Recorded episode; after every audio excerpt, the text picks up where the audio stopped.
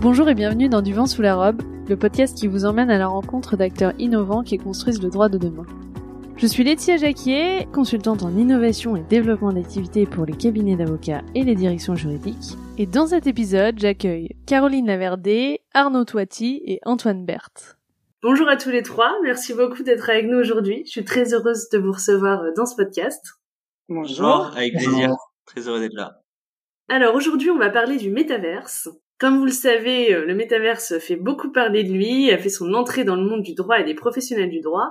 Et comme pour de nombreuses autres nouvelles technologies, on peut s'interroger sur l'utilité de celle-ci pour les professionnels du droit. Est-ce que le métaverse est seulement un outil et un atout marketing qui fait le buzz, ou est-ce qu'il peut réellement apporter une vraie valeur ajoutée aux professionnels du droit et à leurs clients? Et puis, le développement de cette nouvelle technologie soulève aussi des questions juridiques nouvelles. Comment alors anticiper ces développements et ces usages et adapter le droit à ces nouvelles pratiques? C'est à toutes ces questions passionnantes que nous allons tâcher d'apporter des réponses avec nos invités du jour, donc Arnaud, Antoine et Caroline, que je vais présenter brièvement.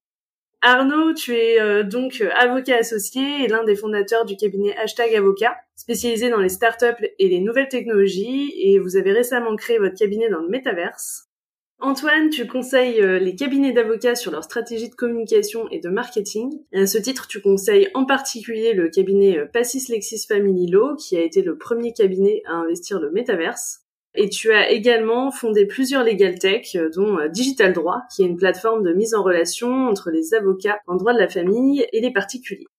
Quant à toi, Caroline, tu es avocate associée, fondatrice de ton propre cabinet spécialisé en droit commercial, droit immobilier et droit du numérique, et tu as réalisé une thèse sur le droit des mondes virtuels qui inclut le métaverse. Tu as donc une grande connaissance aussi des enjeux juridiques liés à l'utilisation du métaverse. Et à vous trois, vous avez donc des expériences et des compétences complémentaires en matière de métaverse, et c'est pour ça que je suis très heureuse de vous recevoir aujourd'hui.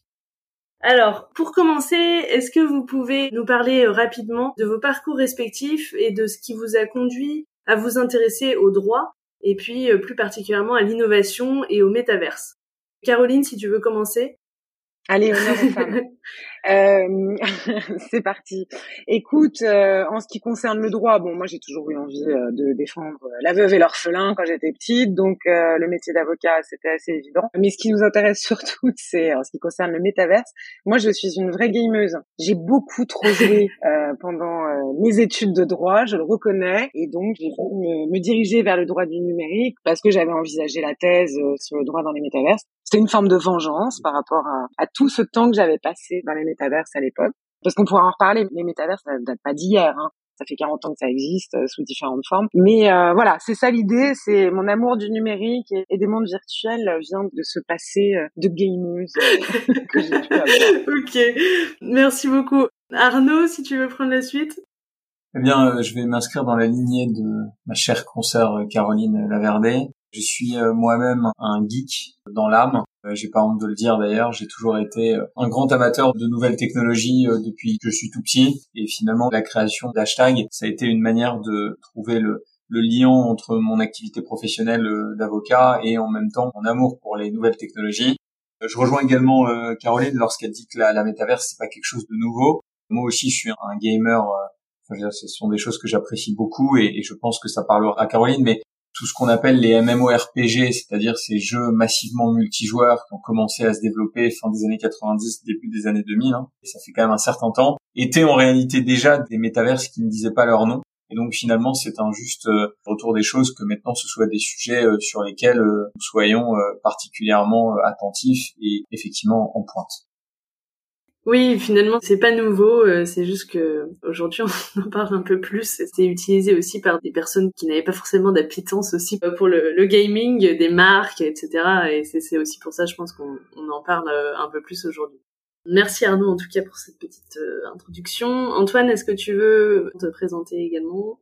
Oui, bah écoute, euh, apparemment c'est pas très original, mais j'ai aussi beaucoup joué au M M O R P G pendant des années, et même euh, j'ai justement quand je me suis intéressé au sujet des métaverses, et cetera, j'ai même écrit à Ankama, qui est euh, une boîte de M M O R P G française très connue euh, qui a fait Dofus notamment. Et je leur ai écrit en leur disant, s'il vous plaît, euh, faites un métaverse, c'est vous qui êtes les mieux placés pour moi en France, parce que justement, il y a toute cette... Aujourd'hui, la plupart des métaverses, euh, c'est un peu boring à l'intérieur, on s'ennuie, et cetera. Il n'y a pas grand-chose à faire. Et justement, bah, les seuls qui savent rendre un monde euh, persistant, passionnant, avec des quêtes, avec des sensations, et cetera, bah, pour moi, effectivement, c'est les créateurs de M M O R P G, quoi. Et après, le droit, euh, j'en ai fait un petit peu, je pense... Euh, un peu par erreur parce que je voulais avoir raison et que j'aimais bien parler. Et puis après, du coup, ayant fait du droit et m'étant découvert une passion pour l'entrepreneuriat, bah, j'ai lié un petit peu les deux, c'est-à-dire que j'ai monté des, des boîtes et des structures, mais du coup, toujours autour du droit euh, pour aider les professionnels euh, du droit euh, que je ne serai jamais et que je ne veux pas être, surtout. Bon, on a un gang de gamers, en tout cas, aujourd'hui avec nous. Alors, est-ce que vous pouvez nous expliquer ce qu'est le métaverse et nous donner des exemples concrets de, de son utilisation ? Bon, allez, je me lance, je me lance, je donne quelques critères et puis les garçons compléteront. Euh, un métaverse, c'est quoi ? On a, en fait, on a l'habitude déjà de, de reléguer euh, les métaverses euh, à une dimension un peu virtuelle qui serait destinée aux ados, hein, il faut quand même dire les choses, avec un côté ludique. On parlait des métaverses, enfin, on en a entendu parler avec Matrix, avec Avatar. En fait, on est sur des univers qui sont persistants, on se connecte euh, normalement depuis un ordinateur, on a un logiciel souvent qui est installé, ça peut être en ligne sur un site internet, et donc ils remplissent certains critères, c'est-à-dire que ce sont des univers qui sont en trois dimensions, en tout cas aujourd'hui, on verra comment euh, évolue la technologie. On se promène dans ces métaverses sous forme d'avatar, donc un petit personnage qui est censé nous représenter. Après, au niveau sociologique aussi, on pourra en reparler, mais souvent on a des personnes qui créent leur avatar de manière à ce qu'il leur ressemble, ou alors de manière à ce qu'il soit absolument incroyable, ce qui n'est peut-être pas le cas pour leur personne dans la vraie vie, enfin bref.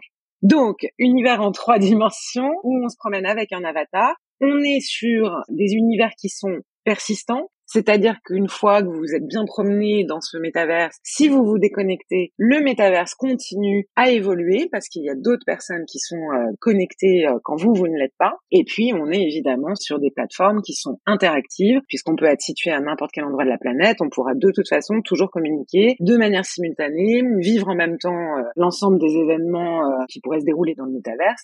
Voilà, donc ça, ce sont les critères euh, principaux. Après, il y a un certain nombre de fonctionnalités, il y a un certain mmh. nombre d'objectifs, ça peut être ludique, ça peut permettre de recréer une seconde vie, je pense à Second Life. Voilà, il peut y avoir des, des objectifs, il peut ne pas y en avoir. Il peut y avoir de la monnaie, c'est souvent le cas. Ce qui permet, et là-dessus, je pense qu'on aura plein de choses à dire aujourd'hui, mais euh, cette monnaie virtuelle, euh, qui est souvent propre à chaque métaverse, va permettre de générer une économie incroyable. Donc voilà, les, les principales caractéristiques, en tout cas pour moi, de métaverse.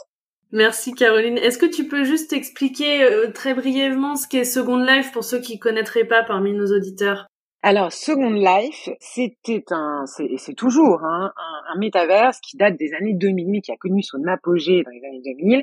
Et qu'on appelle donc un serious game, un jeu sérieux, parce qu'il n'y avait pas d'objectif, il n'y avait pas de quête à remplir, c'est pas un jeu en soi, euh, c'est simplement des avatars qui se rencontrent, qui créent des restaurants, des immeubles, qui servent des hamburgers virtuels à d'autres avatars, c'est quand même complètement incroyable. Et c'est notamment avec Second Life qu'on a connu le développement d'une économie absolument incroyable, donc on pourra revenir là-dessus. Mais Second Life, c'est ça. Aujourd'hui, il y a encore un petit peu de monde, les aficionados sont toujours sur Second Life, mais c'est vrai que euh, l'apogée était plutôt il y a une quinzaine d'années, il faut l'avouer. Ok, voilà. Merci Caroline. Antoine et Arnaud, est-ce que vous voulez ajouter quelque chose ?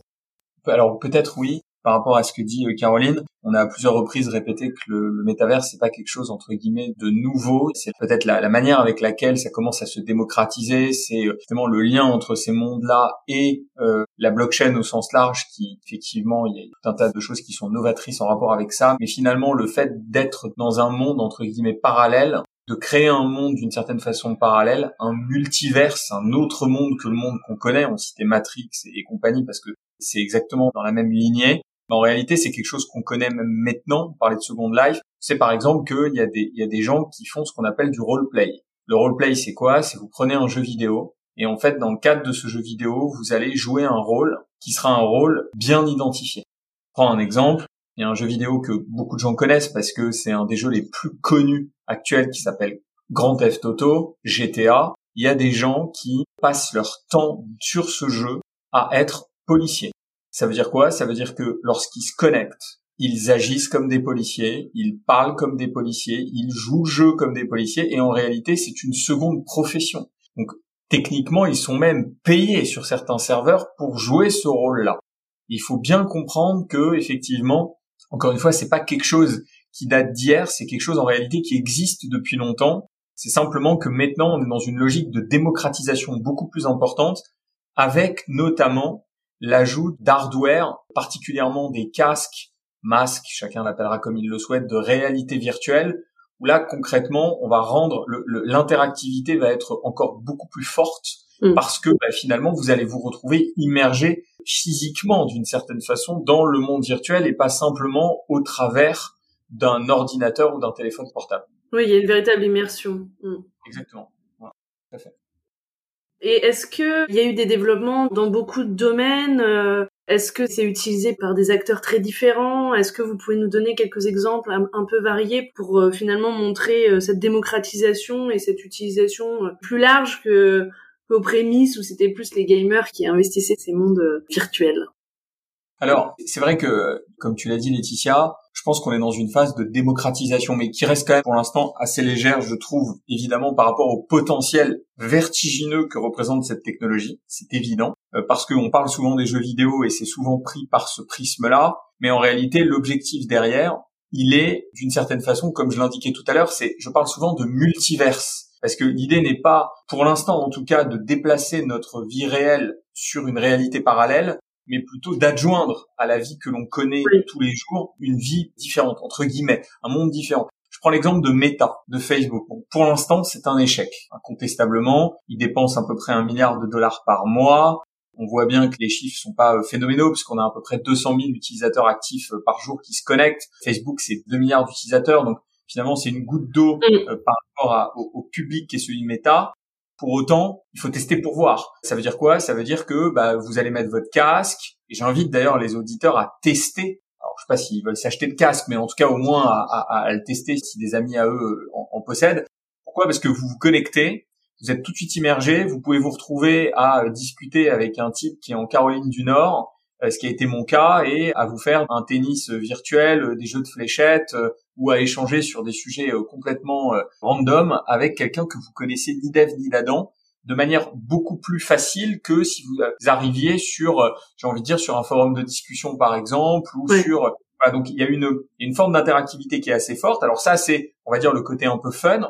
Maintenant, il faut aussi se dire qu'il y a des gens qui veulent utiliser cet environnement à des fins professionnelles. Je prends l'exemple de conférences qui sont organisées. Je sais que Antoine pourra en parler très bien puisqu'il en a aussi monté à plusieurs reprises. Je sais qu'il y a beaucoup de gens qui cherchent à développer des moyens de, justement, de créer de l'interaction. Parce que les conférences, c'est pas, si vous faites une conférence sur Zoom ou sur euh, Google Meet ou autre, bah, c'est vrai que, bon, on sait jamais vraiment si les gens sont dedans. Il y a une interactivité si on posait des questions, mais on peut pas vraiment échanger avec les autres participants. C'est pas fait de manière à ce qu'il y ait de l'interaction nécessairement. Il y a un côté quand même assez monolithique. C'est pour ça d'ailleurs qu'on parle de Web deux plutôt que de Web trois sur le web qu'on connaît. Et d'ailleurs même l'outil avec lequel on enregistre n'est pas un outil du Web trois. L'outil du Web trois, ce serait quoi? Ce serait, on est tous les trois dans la même pièce avec un casque de réalité virtuelle. On se voit, on se regarde, on se parle. Pourquoi pas, on peut même se, se serrer la main, voilà. Tout en faisant cette interview sans être physiquement présent au même endroit. Et donc, l'utiliser à des fins professionnelles, c'est intéressant, pour effectivement des conférences, pour créer de l'interaction avec le public.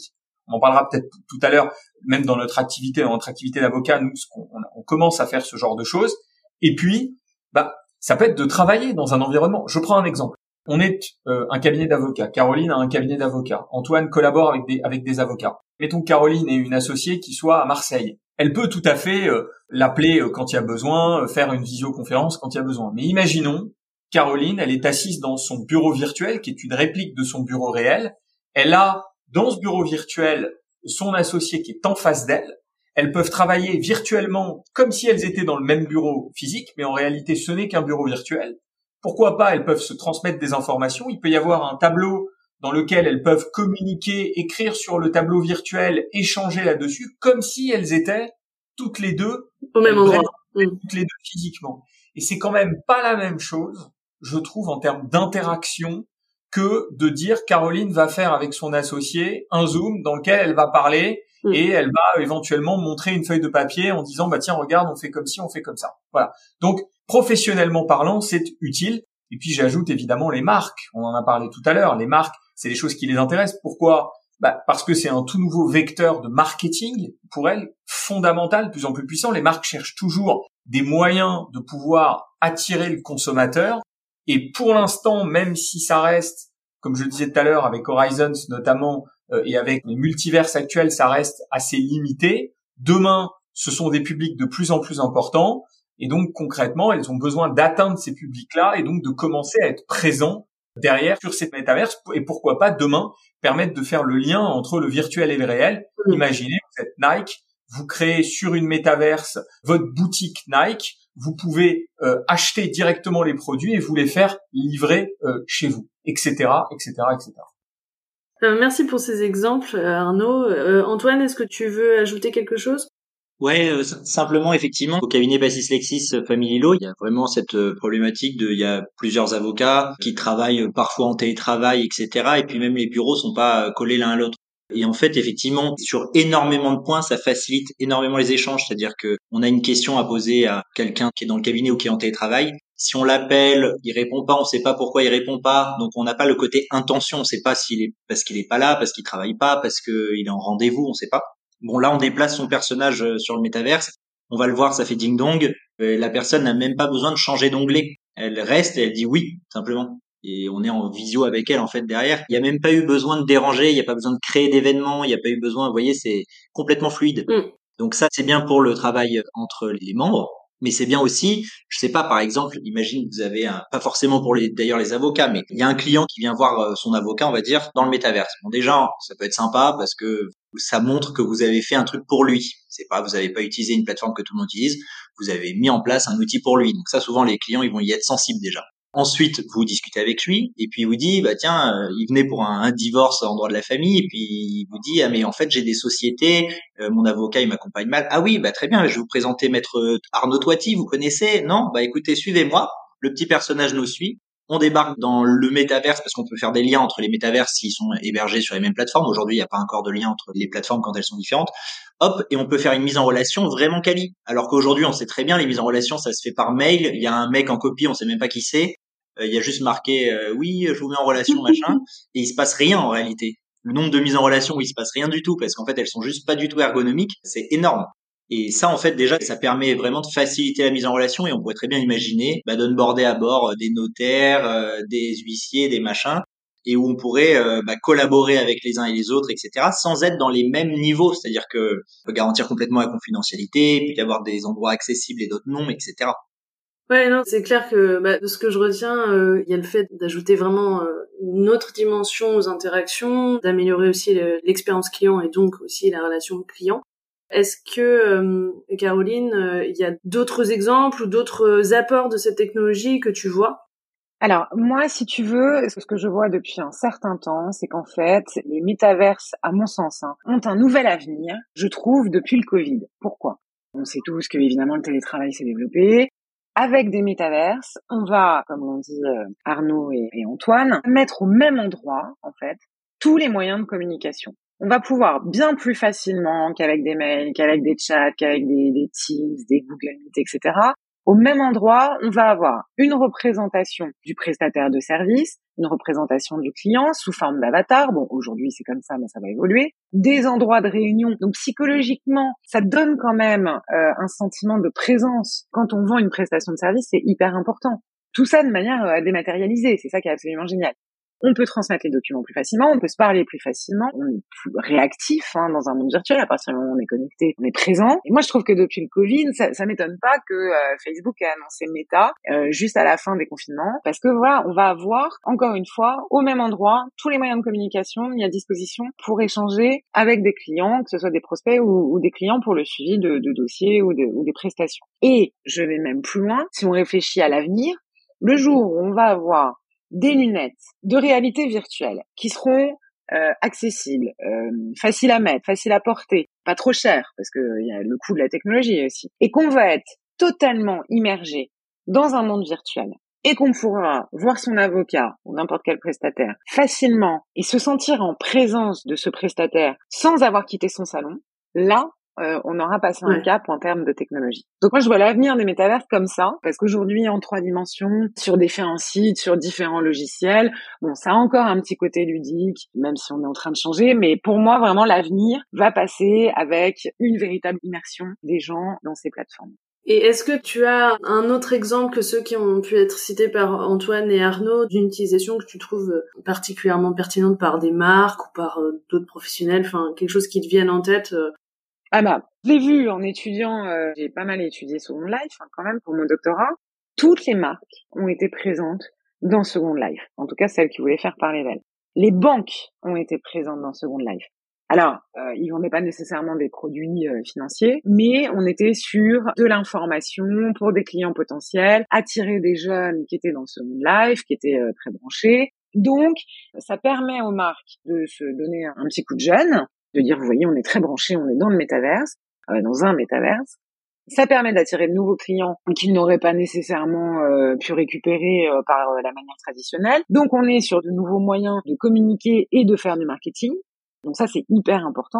Moi, je voyais pour des parfums, il y a eu des lancements de parfums Yves Saint-Laurent dans Second Life, il y a eu des défilés de mode avec des avatars qui portaient des créations, mais c'est dingue, mais c'est vrai, euh, qui portaient des créations qui avaient été virtualisées, donc des robes virtuelles qu'on pouvait ensuite retrouver en magasin. C'est trop drôle. Incroyable. Euh, il y avait American Apparel qui euh, mettait ses collections en version virtuelle et puis qui proposait un discount euh, si on allait les acheter dans les boutiques. Les sacs à main, tout, ça a posé des problèmes de contrefaçon d'ailleurs. Beaucoup de marques sont allées, les voitures, les Peugeot, tout, Mercedes, ils ont tous construit des îles sur Second Life pour montrer les derniers modèles. Il y a eu des lancements de voitures sur Second Life à l'époque. Donc, on est sur euh, quelque chose qui permet de faire du marketing sous une nouvelle forme et il y a de quoi s'amuser à mon avis. Et est-ce que tu sais, Caroline, si ça a eu un véritable impact bah, sur leur vente, sur leur business? J'ai pas les chiffres. À mon avis, chez les jeunes, ça a dû euh, marquer les esprits. Il y a même eu la marine qui recrutait. Euh, la marine, quoi, l'armée. Enfin, le, voilà, le gouvernement était dedans. Mais c'est hyper varié. Mm. C'est hyper varié. Et moi, je me dis, euh, bon, bah, je suis un jeune. Alors, on est encore jeune, hein, heureusement. Mais je, je suis un plus, une personne plus jeune. J'ai dix-huit vingt ans. Je me balade un peu dans les métaverses. Je suis un peu geek et j'ai pas nécessairement encore trouvé ma voie. Eh ben, euh, si la Marine nationale euh, vient m'expliquer ce que c'est comme job, ce, qui, ce qu'on peut faire, bah, moi, je considère que ça peut m'intéresser. Donc, j'ai pas les stats, mais à mon avis, euh, cette forme de marketing a dû bien fonctionner. Ça, j'en, j'en suis mmh. persuadée. Alors, si on s'intéresse plus spécifiquement à l'impact du métavers sur le métier d'avocat, puis la relation client, donc on a déjà commencé un petit peu à en parler. Antoine et Arnaud, les deux cabinets dans lesquels vous travaillez sont donc dans le métavers, enfin, vous avez créé vos propres métavers. Est-ce que vous pouvez nous expliquer concrètement bah, en quoi ça consiste et, et pourquoi vous avez fait ce choix-là? Alors, notre réflexion à la base, c'est que on cherche toujours à, enfin en tout cas de notre côté, et je pense que ça doit être un, une recherche permanente chez nous les avocats, voir dans quelle mesure est-ce que nous pourrions améliorer l'expérience prospect, l'expérience client, trouver une, une manière de la rendre plus fluide. Je pense, et je pense pas que Caroline me démentira lorsque je dis ça, les avocats, nous ne sommes pas forcément réputés à la base pour être les meilleurs dans l'expérience client qu'on est amené à délivrer. Je pense que c'est souvent ça, c'est sûr. Un, un reproche qui est fait, à tort peut-être, mais en tout cas, force est de constater que c'est souvent un reproche qui est fait et que le fait d'avoir en tête d'améliorer cette expérience, je pense que c'est quelque chose de, de déterminant. Alors maintenant, concrètement, ça veut dire quoi? Tout à l'heure, donc je prenais l'exemple d'un bureau. Nous, qu'est-ce qu'on a fait? On a pris notre bureau et on a simplement répliqué ce bureau-là dans une métaverse. Alors on va dire, ok, bon, ben, c'est gadget, euh, qu'est-ce que ça apporte? Ok, super. Bah, finalement, ça apporte quand même pas mal de choses. J'explique. Ça a commencé à être dit par Antoine. Vous avez un de nos clients, qu'est-ce qu'il fait? Il rentre d'abord dans la salle d'attente. Dans cette salle d'attente, il va voir quoi? Il va voir une vidéo du cabinet qui va lui expliquer un petit peu qui on est. Il va avoir accès aux articles du cabinet, si on a rédigé des articles, peut-être sur des sujets qui l'intéressent. Il va avoir accès aux avis Google qui ont pu être donnés ou autres sur le cabinet pour voir un petit peu ce qu'on en pense, qu'il n'a pas forcément fait avant de venir, peut-être que oui, peut-être que non. Donc il a, exactement comme s'il avait sa salle d'attente réelle, il a une salle d'attente virtuelle où il peut avoir accès à un certain nombre d'informations. Ok, très bien. Après, il rentre dans le bureau, il va pouvoir effectivement discuter avec nous comme s'il était assis en face de nous. Je parle pas de masque de réalité virtuelle là, hein. Je parle mmh. vraiment sur son ordinateur ou sur son téléphone. On va pouvoir lui projeter une présentation ou un travail, donc prospect ou client directement sur un écran, comme si vous êtes en salle de réunion, vous avez un grand écran, un grand rétroprojecteur, vous allez pouvoir projeter. Donc ça aussi, c'est vrai que c'est effectivement plus interactif que simplement le deux point zéro, c'est-à-dire la visio, on va dire, extrêmement... On va partager son écran. Voilà, et là, voilà, c'est plus, plus cohérent. On voit l'avatar à côté, donc mine de rien, je ne sais pas si euh, beaucoup utilisent des outils. Moi, je sais par exemple que Google Meet, quand lorsqu'on partage l'écran, on peut pas voir son interlocuteur. C'est oui. tout bête, mais c'est quand même difficile de discuter avec quelqu'un qu'on voit pas. Là, typiquement, bah, exactement comme dans une vraie salle de réunion, on peut voir son interlocuteur tout en lui partageant un élément qu'il peut voir distinctement. Voilà, ce sont ce genre de choses-là.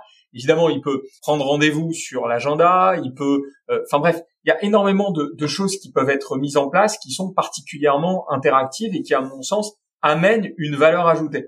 Et la réalité, pour en avoir fait le test, c'est que lorsque vous avez des clients qui... Évidemment, c'est pas ça qui va faire que derrière la personne va travailler avec vous. Simplement, c'est un argument de différenciation, c'est un argument de distinction, de distinctivité même par rapport à d'autres confrères qui proposent des services qui sont peut-être parfois proches, voire similaires, mais dont on se dit « Ah oui, mais alors attends, lui, ça s'est passé de cette manière-là. Lui, il m'a mis dans des conditions qui sont quand même plus fluides, ça a été plus facile, ça a été plus interactif, ça a été... » voilà. Et, et donc, concrètement, in fine, c'est peut-être lui qu'on va choisir parce qu'il nous offre une expérience et qu'on se dit mmh. que derrière, bah, l'expérience client sera à la hauteur peut-être de cette expérience prospect. Et après, pour l'expérience client, bah, concrètement, les rendez-vous se font de la même manière, hein, sur cette solution-là. Et j'ajoute, et ça c'est fondamental, et Antoine avait commencé à l'évoquer aussi, c'est que dans notre bureau, en l'occurrence, il y a d'autres bureaux à côté, d'autres professions à côté qui peuvent s'agréger à ce qu'on fait, que ce soit des conseillers en gestion de patrimoine, que ce soit des experts comptables, que ce soit donc professionnels, on va dire, du droit et du chiffre au sens large. Et ça veut dire qu'on peut créer des synergies, ils peuvent se balader. Après, c'est une galerie de bureaux professionnels virtuels, donc ils peuvent balader, ils peuvent aller voir ce que proposent les uns et les autres. Et évidemment, on peut envisager des offres croisées, on peut envisager des conférences communes. Et là, on est dans une logique qui est une logique, si vous voulez, de synergie qui est très forte. Voilà. Ce sont principalement pour l'instant pour ces raisons-là qu'on l'a fait et, et on ne regrette pas de l'avoir fait. Et Arnaud, est-ce que tu penses que le fait que vos clients soient principalement des startups ou en tout cas des boîtes qui sont quand même assez investies dans la technologie, ça joue dans le choix que vous avez fait? Est-ce que c'est pertinent pour tout type de cabinet selon toi ou pas? C'est une très bonne question. Alors déjà, on a, enfin euh, moi à titre personnel, mon activité dans le Web trois, dans la dans la blockchain crypto, ça représente effectivement une portion extrêmement importante de ma clientèle et peut-être bientôt l'intégralité. Donc c'est vrai que je l'ai fait aussi parce que ça répond, me semble-t-il, alors je sais pas si ça répond à un besoin, mais en tout cas ça correspond à une typologie de clients bien identifiée. Euh, maintenant, est-ce que toutes les personnes, tous les clients sont susceptibles d'eux? Pas sûr. Effectivement, pas sûr. Je pense que ça s'adresse quand même à des clients qui ont une certaine, en tout cas à des personnes qui ont une certaine affinité, on va dire, avec les nouvelles technologies à la base. Pour autant, je vais faire une petite discrétion, mais quand on vit dans les grandes villes et a fortiori Paris, dans la journée, on peut pas se déplacer, sauf en transport en commun et encore avec les aléas qu'on connaît. Ça veut dire que quand un client vient pour un rendez-vous à seize heures, il faut qu'il parte à quatorze heures et, et derrière, il, en gros, son après-midi, elle n'existe plus. Et en même temps, on a tous été euh, fatigués, épuisés des visioconférences à foison qu'on a faites du, durant le Covid. Donc les gens ont besoin de retrouver d'une certaine façon le physique, le réel. Je trouve que cette métaverse, c'est une manière de trouver un entre-deux. Ouais, c'est un bon juste milieu. Oui, c'est un juste milieu et c'est pour ça que je, j'ai tendance à penser que ça va petit à petit être quelque chose qui pourrait se normaliser, qui est une manière de dire « Ok, je veux quand même une interaction, je veux pas simplement être devant un écran euh, fixe avec quelqu'un qui me parle, mais en même temps, j'ai pas non plus envie de faire trois heures de transport pour arriver à un rendez-vous avant et après. » Donc demain, avec un casque, là pour l'instant, on n'y est pas encore et puis c'est vrai que c'est assez lourd et c'est pas toujours, même si la technologie s'améliore, mais dans quelques années, sincèrement, je pense que ça va totalement se démocratiser et que ce sera un très bon juste milieu. Pour tous les clients, pas forcément que pour ceux qui sont des aficionados des nouvelles technologies. Moi, je voulais, je voulais compléter ça parce que c'est vraiment un travail bah, que j'ai fait de essayer de définir en fonction du cabinet. Puis on avait discuté d'ailleurs avec Arnaud. Tu m'avais dit, est-ce que tu penses que ça vaut le coup de partir sur la même plateforme qu'Héloïse, et cetera. Et je t'avais dit, bah non, justement, ça dépend de, de l'usage, de qui sont tes clients, et cetera. Pour moi, souvent, on va dire oui, mais moi, mes clients sont sérieux, donc je fais rien. En fait, c'est pas vrai. Et justement, on a l'avantage que le métaverse, ça veut, entre guillemets, dire beaucoup de choses. C'est un mot un peu fourre-tout. C'est à nous aussi d'en faire ce qu'on en veut. Par exemple, si je suis Arnaud et que j'ai des clients qui sont très web trois, et cetera, je me dois d'avoir quelque chose qui propose une expérience graphique, de la trois D, qui soit beau, et cetera. Pourquoi pas même se connecter avec un wallet crypto? Pourquoi pas payer en crypto? C'est pas des freins, c'est pas un problème en fait, puisque ces clients, ils ont forcément un wallet crypto, ils ont forcément, vous voyez, ils sont déjà en avance. Euh, sur le droit de la famille, par exemple, c'est l'opposé, quoi. Les gens, ils ont un ordi, c'est déjà bien. Donc du coup, il faut pas faire du tout la même chose, il faut pas avoir la même approche. Et un métaverse, bah, l'avantage, c'est qu'on peut en faire un peu ce qu'on veut, ce qu'on veut de la visio, ce qu'on veut que du chat. Si vous regardez les gros métaverses actuellement, euh, des Centraland ou The Sandbox, c'est essentiellement du chat. C'est une approche quand même où on veut rester un peu confidentiel. Donc c'est des gens avec des, des pseudos. Le but c'est pas d'avoir le côté relation comme un avocat peut l'avoir avec son client par exemple. Alors qu'à l'inverse, si on est un avocat, bah évidemment qu'il faut que dans notre métaverse, il y ait une visio qui apparaisse, que ça soit beau, qu'on ait presque que ça en fait. Et le côté chat devient complètement secondaire. Donc je pense que ça s'adapte vraiment à tous les cabinets, à condition évidemment de faire en sorte que ça s'adapte. Donc euh, soit il faut en faire quelque chose de très dégradé, simple, pourquoi pas même du deux D, et cetera. Alors après on pourra définir un petit peu les mots, mais mais on peut on peut envisager quelque chose de très simple qui simplement montre qu'on a fait quelque chose pour nos clients et ajouter là-dessus des petits pointes plus technologiques, des trucs un petit peu plus avancés, et cetera à l'intérieur. Ou au contraire partir sur quelque chose de très très beau, euh, complet, et cetera. Et ça dépend pour moi vraiment de. Il faut simplement faire coller le son métaverse à sa cible, quoi. Et quel choix vous vous avez fait au sein du cabinet Pacis Lexis Family Law et pourquoi? Du coup, nous on est parti sur euh, ce qu'on appelle les, les bureaux virtuels, axés vraiment sur la visio. Et du coup, avec une expérience très simple où il suffit de se déplacer avec les touches droite-gauche du clavier au bas, quoi. Et par contre là-dedans, on va ajouter des features à l'intérieur qui vont être justement au fur et à mesure, si tu veux un peu de manière didactique, c'est-à-dire au début on commence avec quelque chose de très dégradé et puis au fur et à mesure on avance un petit peu et donc on peut avoir, euh, je sais pas moi par exemple certains endroits qui renvoient vers des collections de N F T, intégrer des N F T euh, dans des endroits, euh, mettre des liens qui vont renvoyer vers une plateforme qui elle accepte le paiement en crypto, et cetera. Donc ça fait qu'on n'est pas obligé d'avoir en une seconde, ah mince il faut que j'ai tout d'un coup, tu vois. Mm. Et on peut avancer comme ça petit à petit. Pareil, on a mis également euh, à l'entrée, euh, à l'accueil, soit évidemment il y a des secrétaires, et cetera, soit il y a un, un formulaire qui apparaît dès qu'on passe. Donc c'est automatique, il y a même pas, le, le client ne le sait même pas, on sait juste qu'il va aller là et ça lui met un typeform qui permet de récupérer ses, ses informations. Bonjour, euh, merci d'être passé au cabinet, et cetera. Est-ce que vous pouvez me laisser votre nom, prénom, on va vous rappeler. Et on peut mmh. avancer comme ça au fur et à mesure. Là, on a pas mal parlé de l'utilisation avec les clients. Vous l'utilisez aussi en interne euh, au sein de, de, de votre cabinet? Oui, euh, beaucoup. Et c'est justement ce que je disais un petit peu tout à l'heure. C'est euh, dès que quelqu'un a une question pour un autre, soit que l'autre est en télétravail, soit qu'il n'est pas dans le même bureau, tout simplement, et ben on déplace le personnage et en une seconde, ça se connecte, ça fait ding-dong et la personne répond quoi directement. Et l'avantage, c'est qu'aussi, ça permet de décrire les intentions. Par exemple, imagine qu'il y a un avocat qui est en télétravail euh, à Moscou, euh, l'autre est à Paris, on ne sait pas forcément ce qu'est en train de faire l'autre, ce qu'il est en rendez-vous client, ce qu'il est en audience, ce qui, qu'est-ce qu'il fait. Ben là, l'avantage d'avoir un support visuel, c'est que la, l'avocat décrit. Par exemple, euh, quand ils sont en call, ils vont dans des salles de call pour montrer, voilà, là, je suis en call. Euh, quand ils sont en deep work et qu'ils veulent pas qu'on les dérange, ben, ils mettent un rond au-dessus de leur tête qui montre ne veut pas être dérangé et il s'asseye, mmh. même si virtuellement, à une table de boulot. Et on a également des salles qui sont des salles de conférence où s'ils y vont, on sait qu'ils sont en audience. Et donc, en fait, en deux minutes, on peut voir en disant « Ah, ok, un tel, il est à tel endroit, un tel, il fait ça, l'autre, il est en post-déj. » Pareil, il y a une cuisine. Et donc, en fait, euh, par exemple, c'est drôle, souvent, on voit un petit personnage qui va se déplacer vers la cuisine. Et il y en a un autre, du coup, qui profite de ce moment-là pour l'interrompre, pour lui proposer de déj ensemble, parce qu'il voit que le mec va aller déj, euh, voilà. Donc, euh, ça permet vraiment de décrire les intentions. Il y a plein de choses un peu drôles. On peut mettre des coups de poing, on peut envoyer des fleurs, on peut poser des cadeaux, et cetera. Et du coup, c'est aussi l'occasion de discuter. Euh, typiquement, il y en a un qui est en télétravail, on voit que son avatar bouge. Bon, ça veut dire en général qu'il va bientôt s'arrêter et qu'il a envie de discuter, quoi. Et donc, dans ce cas, on va discuter avec lui. Euh, c'est, c'est simple, ça planifie. Mais il n'y a pas justement cette réaction de ouais, en fait, on est encore plus fliqué. Alors déjà, bon, c'est pas du tout dans l'esprit du cabinet, donc il euh, n'y a pas trop... Euh, je pense déjà, si on, on se sent fliqué sur les autres trucs, on oui. se dit ça, ça va être encore un outil pour nous fliquer. Alors que si on se sent pas fliqué sur les autres trucs, déjà, euh, je pense qu'on a moins la même approche. Oui. Et ensuite, c'est là où c'était un petit peu compliqué, parce qu'il faut quand même que les gens l'utilisent euh, tout le temps, sinon à chaque fois qu'on a besoin d'eux, ils sont pas là. Et en contrepartie, on n'a pas du tout imposé d'heures de connexion euh, le matin et de déconnexion le soir. Si quelqu'un s'est pas connecté, et cetera, il n'y a pas de souci, on va pas lui en faire reproche, il n'y a rien du tout. Par contre, si on voit qu'il y en a un qui souvent est pas connecté parce qu'en fait, euh, simplement, il, il s'en fiche ou qu'il a pas envie de jouer le jeu, bon là, il va falloir évidemment lui réexpliquer qu'il faut qu'il se connecte, mais qu'il se connecte à neuf heures, à dix heures, à, à huit heures trente euh, ou à onze heures, on va dire que c'est bon.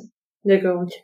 Et c'est notamment très bien, alors nous, bon, on n'est pas une grosse équipe, mais j'avais travaillé ça pour des cabinets plus gros qui ont un vrai problème sur l'onboarding des nouveaux. Euh, quand on a des stagiaires, mmh. et cetera, Euh, on sait très bien, le stagiaire, il n'ose pas toquer au bureau pour se présenter, il tremble. Quand il le fait, enfin, il prend son courage à deux mains, il toque, il débarque en pleine réunion ou en pleine, en plein call, et voilà, l'avocat lui fait signe de partir vite. Donc, c'est pas du tout euh, simple, quoi. Et avant de faire le tour un petit peu de notre environnement, des trente, quarante, cinquante personnes qui nous entourent, c'est éprouvant, on se sent pas forcément bien dès le début. Il suffit qu'on ait une mauvaise expérience, on a l'impression que tout le cabinet est pourri, alors que c'est pas forcément vrai. Et ben là, c'est vachement bien parce que le matin, tous les avatars se connectent. Il y en a un qui s'appelle stagiaire Manon. On sait pas qui c'est. Et ben on va le voir. Ah salut, t'es la nouvelle stagiaire. Ouais, bah cool. Ben moi je suis un tel. Mmh. Je travaille là, machin. Et du coup, ça simplifie vachement la prise de relation où le stagiaire lui, il est détendu. Il a pas forcément le travail à faire. C'est-à-dire que l'autre avatar vient le voir de manière spontanée. Ça se connecte automatiquement. C'est beaucoup plus simple. Et à l'inverse. Si la personne, l'avocat, est avec sa, son petit rond sur la tête en mode deep work, ben le stagiaire, c'est pas le moment où il va débarquer, quoi. Mmh. Donc euh, ça, c'est pas mal. Ah, c'est intéressant ce que tu décris. Et comment, euh, donc ça, ça s'adresse à la fois à Arnaud et puis à toi, Antoine, et comment euh, vos clients et puis vos équipes ont réagi face euh, à cette nouvelle euh, fonctionnalité, enfin cette nouvelle option, euh, et quels sont un peu leurs retours? Est-ce que c'est beaucoup utilisé aussi, par exemple? Toutes les personnes qui ont été recrutées dans le cabinet, il n'y en a pas un seul qui n'a pas postulé en nous parlant notamment du métaverse. Donc c'est aussi un atout pour la marque employeur. Ouais, c'est un atout pour la marque employeur. Ça montre que justement on fait des choses, et cetera. Et puis euh, ils aiment bien le métaverse. Alors souvent il y a une période d'adaptation à ce qu'on appelle la conduite du changement. Donc euh, souvent au début ils oublient de se connecter ou ils voient pas forcément l'intérêt euh, au début. Et une fois qu'ils y sont depuis quelques semaines, c'est très simple en plus de faire des choses qui leur font plaisir. Par exemple euh, des périodes de Noël, j'ai redécoré entièrement le métaverse avec euh, des sapins, des choses de Noël. Et en fait, j'avais oublié de le faire. On était, je sais pas, le, le, le huit décembre, je l'avais pas fait. Et c'est justement euh, des personnes bah, du, du cabinet qui viennent me voir. Quand est-ce qu'ils passent en mode Noël? Là, on, a, on en a marre d'Halloween, on aimerait avoir Noël, et cetera. Et donc, il y a des donc, saisons. Ouais, c'est ça. Et donc ça devient. Euh, alors ça peut paraître complètement anecdotique. Hein, on s'en fiche un petit peu de comment c'est décoré. Mais en fait, c'est des petits plus qui font que les gens ils se disent ah cool, c'est c'est bien, c'est sympa, etc. Et c'est l'ensemble de ces petites choses, bah ça fait que une, un employé se sent bien au travail, ça fait qu'il a plus envie de discuter avec ses collègues, ça fait que en fait il reste, etc. Donc c'est c'est assez important en fait. Et ben, quels sont un peu les retours de vos clients? Est-ce que ils étaient plutôt favorables? Est-ce qu'ils utilisent beaucoup ce service? Alors donc moi je je gère pas évidemment, je touche pas aux clients hein, parce que moi je suis pas oui, bien avocat sûr. Donc moi je je j'observe et je mets en place, mais sur euh, les retours euh, que j'ai eu des avocats etc qui eux ont eu leurs clients, ça dépend vraiment déjà de la typologie de clients, ça c'est vrai, c'est-à-dire qu'évidemment on met un truc qui correspond à un usage, on n'a pas non plus soixante mille métaverses et c'est très drôle, il y a vraiment des clients euh, qui sont fans euh, qui disent ah je vais dire à tous mes potes que mon avocat est dans le métaverse euh, et cetera. Ça les fait rire et surtout ça les rassure. Il y a un problème que j'avais observé dans les cabinets d'avocats, c'est qu'un cabinet d'avocats par essence c'est fermé, il faut prendre rendez-vous sinon on rentre pas comme ça quoi. Et surtout en droit de la famille il y a vraiment un côté confiance, il faut enlever le côté anxiogène etc. Et le fait de ouvrir un peu le cabinet en disant bah voilà si vous avez un problème vous débarquez dans le métaverse, vous trouverez quelqu'un pour vous répondre etc. Et puis si vous trouvez pas bah vous allez vite comprendre pourquoi c'est pas possible.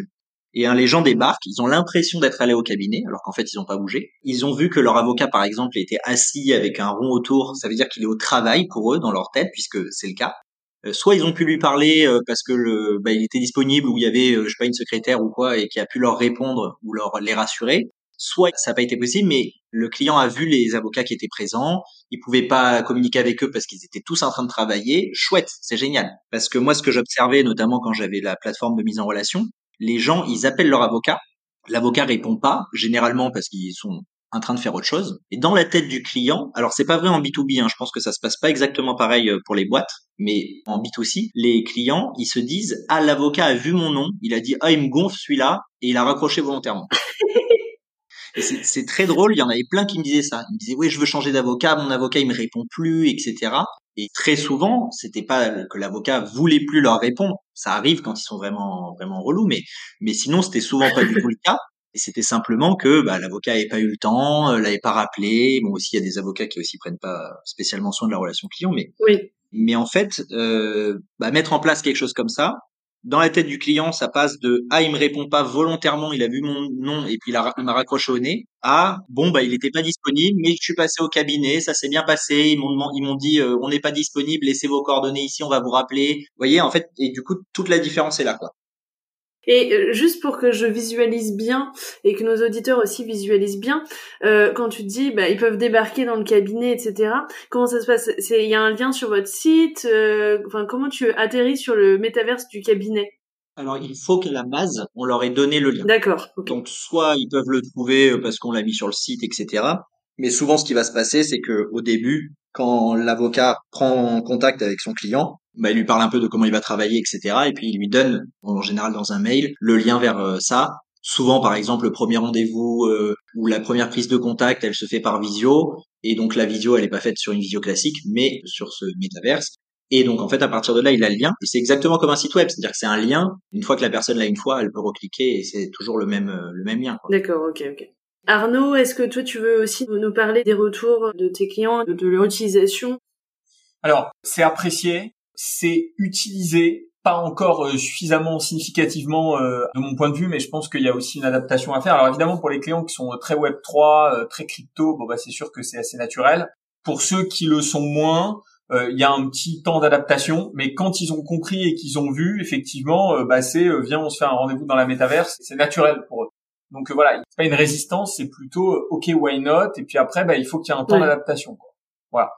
Et demain, lorsque les casques de réalité virtuelle seront démocratisés, j'ai la conviction que effectivement, ça paraîtra logique, voilà, d'aller voir son avocat virtuellement, d'aller voir son, enfin, on fait tous des téléconsultations par Zoom, mais elles se feront directement via le casque.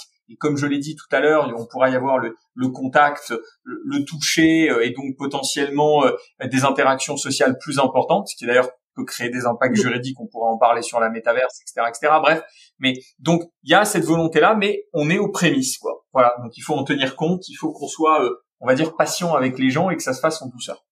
Du coup, que ce soit euh, donc dans ton cabinet ou euh, dans celui pour lequel travaille Antoine, vous laissez le choix à vos clients d'utiliser cette nouvelle euh, fonctionnalité ou pas. C'est pas un, imposé. Absolument pas imposé, c'est une possibilité euh, et après euh, s'ils décident ils le font, sinon ils le font pas. Maintenant c'est vrai que pour l'instant j'ai un, un lien Calendly pour les prises de rendez-vous automatiques où les où les gens prennent rendez-vous directement sur Google Meet. Hein. Mais demain, euh, je pense euh, assez rapidement, enfin je dis demain d'ici quelques semaines, euh, le lien ne sera plus sur Calendly, il sera sur la métaverse. D'accord. Alors, pour l'instant je veux pas euh, le, le systématiser, euh, je veux attendre de voir un peu la réaction des gens adaptée. Je suis dans une période de test. Mais si ce test est concluant et si on arrive à itérer et avoir vraiment quelque chose qui corresponde, même si le retour est déjà très positif, mais encore à améliorer les choses, bien il est probable que ça devienne véritablement un, un réflexe. Mmh. Ouais, exactement. J'ajoute que euh, sur la partie Web trois, euh, moi je travaille beaucoup avec des professionnels du droit et du chiffre, euh, notamment en matière de fiscalité Web trois et de comptabilité Web trois, qui sont des, des cabinets avec lesquels on a des synergies extrêmement fortes. On ne partage pas les mêmes locaux physiques. Par contre, on va partager les mêmes locaux virtuels. Et donc, au final, ce que je disais tout à l'heure a tout son sens. C'est-à-dire que, imaginez, on a un étage, comme si on avait acheté un étage d'un bâtiment à Paris. On a euh, leur bureau avec leurs collaborateurs, notre bureau avec nos collaborateurs, le bureau euh, d'expertise comptable, le bureau de fiscaliste. Et finalement, bah, non seulement on peut recevoir les clients en commun dans une salle de réunion, on peut les recevoir individuellement, on peut se parler entre équipes, entre collaborateurs. Enfin, si vous voulez, c'est comme si on partageait des locaux oui. physiques, on les partageait. Donc, pour le client, c'est une aubaine formidable. Oui, ça, c'est super intéressant, je trouve. Et Arnaud et Antoine, depuis combien de temps vous utilisez euh, le métaverse dans le cadre des cabinets dans lesquels vous êtes ? Nous, je sais pas exactement, j'ai pas calculé. Je pense que ça fait euh, bientôt un an qu'on l'utilise. On a dû commencer en février dernier ou quelque chose comme ça, donc un D'accord. petit peu moins d'un an, je pense. Oui, donc euh, ça fait quand même un petit moment. Ben oui, on était quand même vraiment les tout premiers à utiliser ça. Puis ce qui est drôle, c'est qu'effectivement au début, euh, entre ce sur quoi on est parti finalement pour que ça corresponde parfaitement aux besoins du client, parce que ça, ça reste quand même toujours la, la problématique, c'est il faut définir ses besoins avant de proposer un outil et de mettre une solution en face. Je pense justement ça peut être l'erreur sur les métaverses, c'est-à-dire que les gens ils se disent euh, ah bah je suis un cabinet d'avocat, je vais faire un métaverse pour euh, être euh, bien. Ils prennent le premier truc venu, ça correspond pas du tout à leur usage mmh. ni à leur problématique client. Donc euh, non, il faut vraiment définir un petit peu des use cases, euh, que, qu'est-ce qu'attendent mes clients, comment je peux les servir, qu'est-ce que quels sont mes pain points, et cetera. Et là, on peut arriver à obtenir quelque chose de bien. Nous, il y a eu pas mal de répercussions positives. Euh, je sais pas si tu veux parler euh, de, de ça, de un petit peu ce que ça nous a apporté euh, sur. Euh... Tout à fait. Sur le terme de développement du cabinet, de la clientèle, la réputation aussi, euh, bien sûr. Euh... Déjà, effectivement, il y a eu forcément un premier axe qui n'était pas voulu à la base, mais qui est venu naturellement. C'était le côté, euh, évidemment, marketing et communication. Parce que, en faisant ça, euh, on a eu une quinzaine d'articles dans la presse, et dont, euh, notamment des journaux euh, très sérieux, et cetera. Et ça, on s'y attendait pas. Et effectivement, dès qu'on a un peu des buzzwords, et cetera, on peut attirer facilement euh, de, des gens qui veulent communiquer oui. sur nous. Donc ça, c'était pas mal. Et derrière, ça a propulsé un petit peu le cabinet au niveau de son image, et cetera. Les avocats ont vu que forcément, ça avait attiré des gens, ça avait attiré des clients, et cetera. Et avec notamment un peu un changement, pas un changement, mais ajouter certaines niches qui n'étaient pas adressées jusqu'à présent. Soit des acteurs du Web trois directement, qui en plus, c'est souvent des, des personnes... Euh, vraiment très intéressante, souvent très smart, et cetera. Soit des gens euh, qui étaient euh, curieux, soit des gens qui eux-mêmes avaient des conseillers qui devaient chercher, euh, par exemple, des cabinets montants, et cetera. Et donc, du coup, euh, ça, c'était un bel apport. Ensuite, au sein du cabinet, ça a vraiment apporté une certaine vélocité de travail en posant euh, vraiment comme fondamental, un peu comme une injonction à rester ouvert mmh. et innovant. Et ça a ruisselé sur toute l'équipe où d'un seul coup, les gens se sont dit « Ok, bah, on n'est pas juste dans un cabinet d'avocats en droit de la famille, mais on est dans un cabinet qui teste des choses, qui essaye d'être en avant-garde, et cetera » Et en fait, du coup, il y a plein de choses qui se sont passées issues de ça, qui sont pas directement liées. Mais par exemple, du coup, il y en a certains qui ont commencé à s'intéresser au legal design en se disant « Tiens, je sais pas, on est dans le métaverse, bah, il faut que nos conclusions, il faut que les, les écritures qu'on fasse, bah, elles soient aussi un peu stylées et en avance. Donc, bah, du coup, ils ont commencé à écrire un peu en legal design et ainsi de suite. Donc, ça, ça a eu un beau ruissellement euh, au niveau des équipes.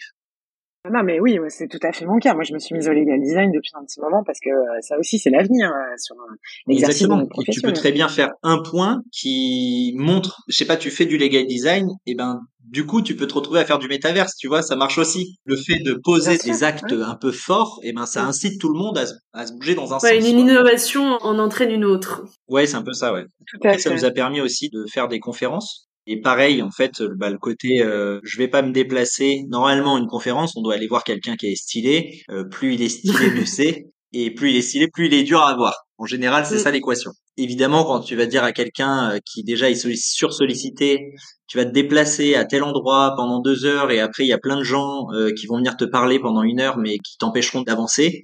C'est un peu fatigant. Donc forcément, il faut avoir vraiment une belle proposition de valeur pour avoir cette personne. Là, tu lui dis, bah, tu vas te connecter dans ton salon et quand t'as envie, tu pars, entre guillemets. Forcément, c'est beaucoup plus facile d'avoir quelqu'un. Mmh. Et donc, on a eu bah, des personnes où on s'attendait pas du tout à simplement même qu'ils daignent nous répondre et qui ont été au contraire super surpris, hyper fans de l'idée, et cetera quoi. Et où on a vraiment vu la différence avec un événement fait sur Google Meet ou quoi, où à la fin de l'événement, en général, c'est toujours un peu gênant. Il y a tout le monde qui se regarde dans le blanc des yeux et, et au fur et à mesure, on voit les... Les, les fenêtres qui disparaissent, chacun part sans rien dire, un peu, euh, un peu discrètement. Alors que là, c'est l'inverse, ça fait vraiment comme dans un événement en présentiel, c'est-à-dire qu'une fois que la conférence a eu lieu, tous les avatars sortent par petits groupes. Il y en a qui restent pour continuer à poser des questions, et cetera, ou échanger entre eux. Et puis il y en a qui sortent comme pour la post-clope à la fin. Et puis là, ils vont à droite, à gauche, et tout le monde se met par petits groupes, et les gens se rencontrent et discutent.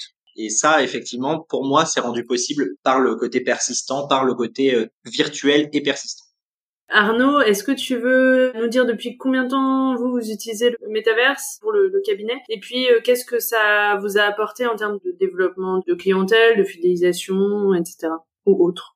Alors, on, on l'utilise depuis assez récemment. Donc, effectivement, on a un retour qui est quand même moins important, je pense, que celui d'Antoine avec euh, Pacis Lexis. Pour autant, euh, effectivement, ça a apporté, euh, comme je l'indiquais, euh, bon, déjà un peu de notoriété parce que on, on est sur les sujets Web trois et que forcément, euh, c'est à cette clientèle-là qu'on s'est adressé euh, au premier chef. Et secondement, dans la différenciation par rapport à nos concurrents, je pense que c'est un point qui est important pour montrer effectivement qu'en termes d'expérience prospect expérience client, on est sur quelque chose à haute valeur ajoutée par rapport à ce que d'autres peuvent euh, proposer par ailleurs. Donc, il y a un côté euh, à la fois euh, à innover, à, à changer les choses, même si je dis pas que c'est euh, extraordinaire euh, et magique. Je dis juste que c'est une valeur ajoutée complémentaire. Et puis après, j'en finirai par évidemment une certaine forme de, de suivi après avec les clients, euh, c'est-à-dire que les clients s'habituent à ce mode de fonctionnement-là et après, euh, ils y vont euh, assez spontanément, en tout cas pour les quelques clients avec lesquels on a commencé sur la métaverse, bah, tous les rendez-vous se font dessus. Ça se fait de manière assez naturelle et je pense que s'ils devaient revenir à un mode de fonctionnement plus traditionnel, il leur faudrait un temps d'adaptation. Oui. Donc ça nous fait un vrai avantage, à mon sens, concurrentiel par rapport à ce que, à ce que d'autres peuvent proposer. Ok. Et quelles limites vous identifiez aujourd'hui à l'utilisation du métaverse par les professionnels du droit ? On parle de nous, l'exercice de notre métier d'avocat, mais on, on pourrait aussi parler du fait de rendre la justice dans les métaverses. Alors ça, c'est complètement dingue. C'est complètement dingue, mais ça s'est fait en Chine. Ça pourrait tout à fait se faire en Europe, et notamment en France, quand on voit la surcharge que les magistrats subissent en termes de décisions à rendre, de nombre de dossiers qu'ils connaissent par an, et cetera Bon, alors on n'y est pas, hein, vu euh, le matériel. Oui, déjà la visio, c'est pas évident. Il donc... faut être réaliste. Donc, pour répondre à ta question, les limites, en effet, c'est la technologie, c'est euh, de quel support technologique on a besoin pour euh, entrer dans les métaverses. Mais voilà, moi, ça me fait penser à l'intérêt que pourraient avoir les métaverses pour d'autres professions, donc notamment magistrats et rendre la justice dans les mondes virtuels. Ça, ce serait absolument génial. Et ça permet, tu vois, par exemple, pour des litiges peut-être de, qui sont assez simples ou oui. dont les enjeux financiers sont limités, on pourrait tout à fait envisager de mettre les parties et un magistrat dans un métaverse. Pour moi, ce serait absolument génial. Je, je fais un aparté, j'avais un copain à la fac de Lyon qui euh, dirigeait le centre de ressources de Lyon trois et ils avaient créé, ils avaient reproduit une salle d'audience dans un métaverse. Et ce qui était absolument génial sur le plan sociologique, ça, ça m'avait beaucoup amusé, c'est que les avatars se levaient, le public, les avocats avatars se levaient quand le magistrat avatar arrivait dans la salle. Donc, tu vois, c'est génial, on reproduit ce qu'on fait dans, le, dans la vie réelle. Mais donc, ça a des avantages indéniables et ça pourrait euh, en avoir pour rendre la justice. Les limites, moi, elles sont sur le plan technologique, elles sont sur euh, aussi peut-être l'âge des consommateurs. Oui. Par exemple, je vois mal mes parents aller dans un cabinet d'avocats virtuel. Et pourtant, ils sont branchés, ils ont des iPhones, des trucs, bon, c'est pas toujours évident. Mais non, mais ils sont quand même assez branchés. Mais je crois que pour une certaine génération, oui. aller dans un métaverse pour voir son avocat, ça me paraît compliqué. Ça tient à l'âge et ça tient peut-être aussi à certains domaines du droit concernés. Oui. Par exemple, t'es en train de divorcer ou t'es en train de t'écharper avec ton époux sur la garde des enfants. Je sais pas, hein, moi c'est une question que je me pose. Est-ce que j'irai voir un avocat dans un métaverse pour lui en parler ? Je pense qu'il y a certains domaines du droit où on a besoin de la présence physique, de l'humain, de notre conseil. Voilà, moi, ce sont les quelques limites que je pourrais avoir. Je, je voudrais juste rebondir sur ce que dit euh, Caroline.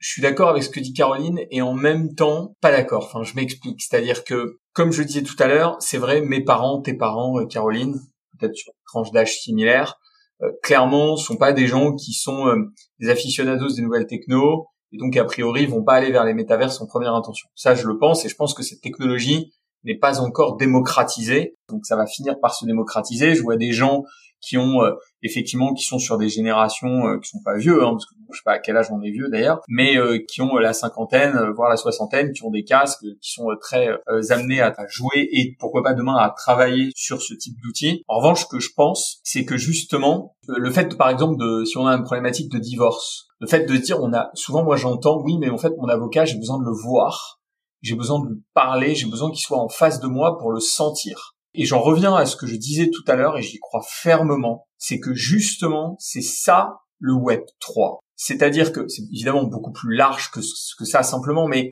c'est qu'en gros, moi, souvent, je fais cette comparaison parce que je la pense pertinente. On parlait des jeux vidéo, il y a tout début de cette intervention. Il y a, dans les jeux vidéo, ceux qui connaissent les jeux vidéo savent, il y a la deux D, il y a la trois D. La deux D, c'est, vous voyez un petit personnage en deux dimensions et au final, vous n'avez pas de perspective. Vous n'avez pas le, la vision, on va dire, trois D à trois cents des choses. La métaverse, c'est le web trois D d'une certaine façon. C'est, vous êtes dedans, vous voyez les choses comme si vous le viviez. Je rappelle que le cerveau ne fait pas le distinguo. Si demain vous faites, et j'invite les gens à le faire, tester un casque de réalité virtuelle. Moi, par exemple, je, je suis pas un vertige dingue, mais j'ai un peu de vertige. J'ai testé des expériences où on est en, en pleine montagne et concrètement, on se retrouve sur des sommets enneigés à essayer de jouer les équilibres. Et je peux vous assurer, c'est que ceux qui ont le vertige, ils tiendront pas dix secondes. Pourquoi? Parce que le cerveau ne fait pas le distinguo. Si demain, vous parlez à quelqu'un dans une visio, l'empathie, elle est faible. C'est d'ailleurs pour ça que souvent, euh, tout ce qui est médecin, psychologue, et cetera ont besoin d'un contact physique parce que ils savent que les émotions ne passent pas à travers l'écran. Mmh. Si vous passez un casque de réalité virtuelle, vous avez une relation avec l'interlocuteur, pour peu que, évidemment, il y ait un design, des graphismes, une adaptation qui soit aussi cohérente, qui est beaucoup, beaucoup plus forte. Et concrètement, le cerveau ne fait pas le distinguo. Ça veut donc dire que demain, pour prendre l'exemple du divorce et euh, d'un, d'un sujet extrêmement euh, tendu, bah, de faire un zoom avec un avocat, même si euh, beaucoup d'avocats droit de la famille en font évidemment, c'est vrai qu'on a besoin de parler à son avocat, de le voir. Mais demain, si on a des représentations trois D et la vitesse à laquelle ça va est, est, est absolument exponentielle, qui sont suffisamment significatifs pour qu'on ait vraiment l'interlocuteur en face de soi, modélisé en face de soi, pas simplement un petit avatar quelconque, mais quelque chose de vraiment très développé, bah concrètement, vous êtes avec votre casque, vous êtes dans votre monde virtuel et vous avez, en réalité, c'est comme si votre avocat était à côté de vous, sauf qu'il est virtuellement présent. C'est pour ça que, autant je comprends ce que dit Caroline maintenant, à l'instant T où on parle, autant d'ici quelques années, je pense que, justement, cette barrière-là va se supprimer et qu'on va arriver à un tel niveau d'interactivité, de ressemblance avec le monde réel, que finalement, je ne suis pas convaincu que les gens aient nécessairement la hantise de se dire « il faut que je sois physiquement présent avec la personne ». Simplement pour répondre à Caroline, je suis d'accord avec Arnaud. Déjà, effectivement, il faut que les technologies soient plus matures. Mais il y a aussi un autre côté. Effectivement, euh, aujourd'hui, vu la maturité des technologies, on peut pas dire que ça remplace. Mais le but, c'est pas de remplacer, c'est d'offrir justement un canal de communication de plus et qui soit mieux que les autres. Donc, imaginons que ton client, même s'il a un divorce très contentieux, il te veut absolument, ou il t'a déjà eu pour une autre affaire, et donc il te veut, et il est à trois cents kilomètres de chez toi, bah, tu peux très bien, en attendant qu'ils se rapprochent ou qu'ils reviennent ou quoi, bah faire un rendez-vous euh, par le métaverse. Et notamment, bah, nous, tu vois, c'est une des problématiques du cabinet, c'est que il faut apaiser le conflit, puisque souvent les, les gens euh, arrivent euh, avec beaucoup de stress, et cetera. Et donc, du coup, l'idée, euh, c'était de faire quelque chose aussi qui soit un environnement où ils se sentent en sécurité, qui soit assez apaisant, et cetera. Et dans cette mesure, on a essayé de faire quelque chose d'assez gamifié, qui les rapproche à des choses qu'ils connaissent. On a mis des couleurs, quelque chose de cosy. Alors qu'il y avait des métaverses qui étaient beaucoup plus avancés technologiquement. Je pense par exemple à Spatial, moi que j'aimais beaucoup. Mais l'énergie qui s'en dégage, l'atmosphère est très froide. Et on voyait bien qu'en droit de la famille, c'est pas du tout possible. Parce que si on met une ambiance froide sur un sujet où il faut au contraire de la confiance, de la confiance, de la sécurité, et cetera, ça serait jamais passé. À l'inverse, j'ai des cabinets d'avocats qui font, euh, par exemple, quoi, moi, du droit fiscal ou euh, du droit immobilier. Je leur dis surtout prenez un truc comme ça, un peu comme Spatial ou comme Garou ou des choses comme ça qui sont très belles, qui font luxe et qui sont froides. Parce que oui, on ne demande pas la même chose à un avocat en droit de la famille oui. qu'à un avocat fiscaliste, qu'à un avocat en droit immobilier. Oui, il faut adapter aux besoins de ta clientèle aussi. Oui, exactement. On a pas mal parlé des avocats et de vos retours d'expérience en particulier. Est-ce que vous avez connaissance d'autres cabinets d'avocats qui utiliseraient le métaverse dans un usage autre ou d'autres professionnels du droit qui auraient une utilisation différente qui vous semble intéressante de partager aujourd'hui? Alors moi, je pourrais rajouter qu'effectivement, il y a euh, des cabinets, alors soit d'avocats, soit autres, qui veulent utiliser le métaverse, et c'est une des réflexions qu'on a aussi, utiliser le métaverse pour promouvoir les clients. Je pense effectivement, quand ce sont des artistes à des collections de N F T, je crois que Antoine l'évoquait mmh. tout à l'heure, ou parce qu'on va permettre d'organiser en fait des, des conférences, d'héberger des conférences pour nos clients, c'est-à-dire permettre en réalité de faire intervenir nos clients sur nos propres métaverses ou les faire exposer des choses, et cetera. Bon, je dirais que c'est pas l'objectif numéro un, parce que je pense que c'est pas nécessairement le rôle d'un avocat euh, de base que de, d'être le réceptacle de la communication de son client. Pour autant, ça peut être, on va dire, une valeur ajoutée complémentaire derrière, quoi. Voilà. Oui, ok. Euh, Antoine, est-ce que toi, tu as d'autres exemples en tête? Simplement peut-être mentionner que je me rappelle en deux mille dix-sept, je faisais des interviews d'avocats et ça parlait beaucoup d'interprofessionnalité. Il y avait beaucoup d'espoir qui était fondé là-dedans en disant qu'on va pouvoir faire des trucs transverses entre nos professions sans se marcher trop sur les pieds, c'est-à-dire que les experts comptables vont rester à leur place d'experts comptables et l'avocat à sa place d'avocat. Et en fait, j'ai l'impression que ça a un peu floppé. Il n'y a pas tant de, ouais. finalement, de super firmes qui se sont montées, euh, réunissant euh, tous les corps de métier, et cetera. Je comprends vite pourquoi, hein, c'est pas simple de, d'aller se, justement louer des bureaux à Paris tous ensemble. Ah non, on reste à distance, on fait quoi, et cetera. C'est compliqué.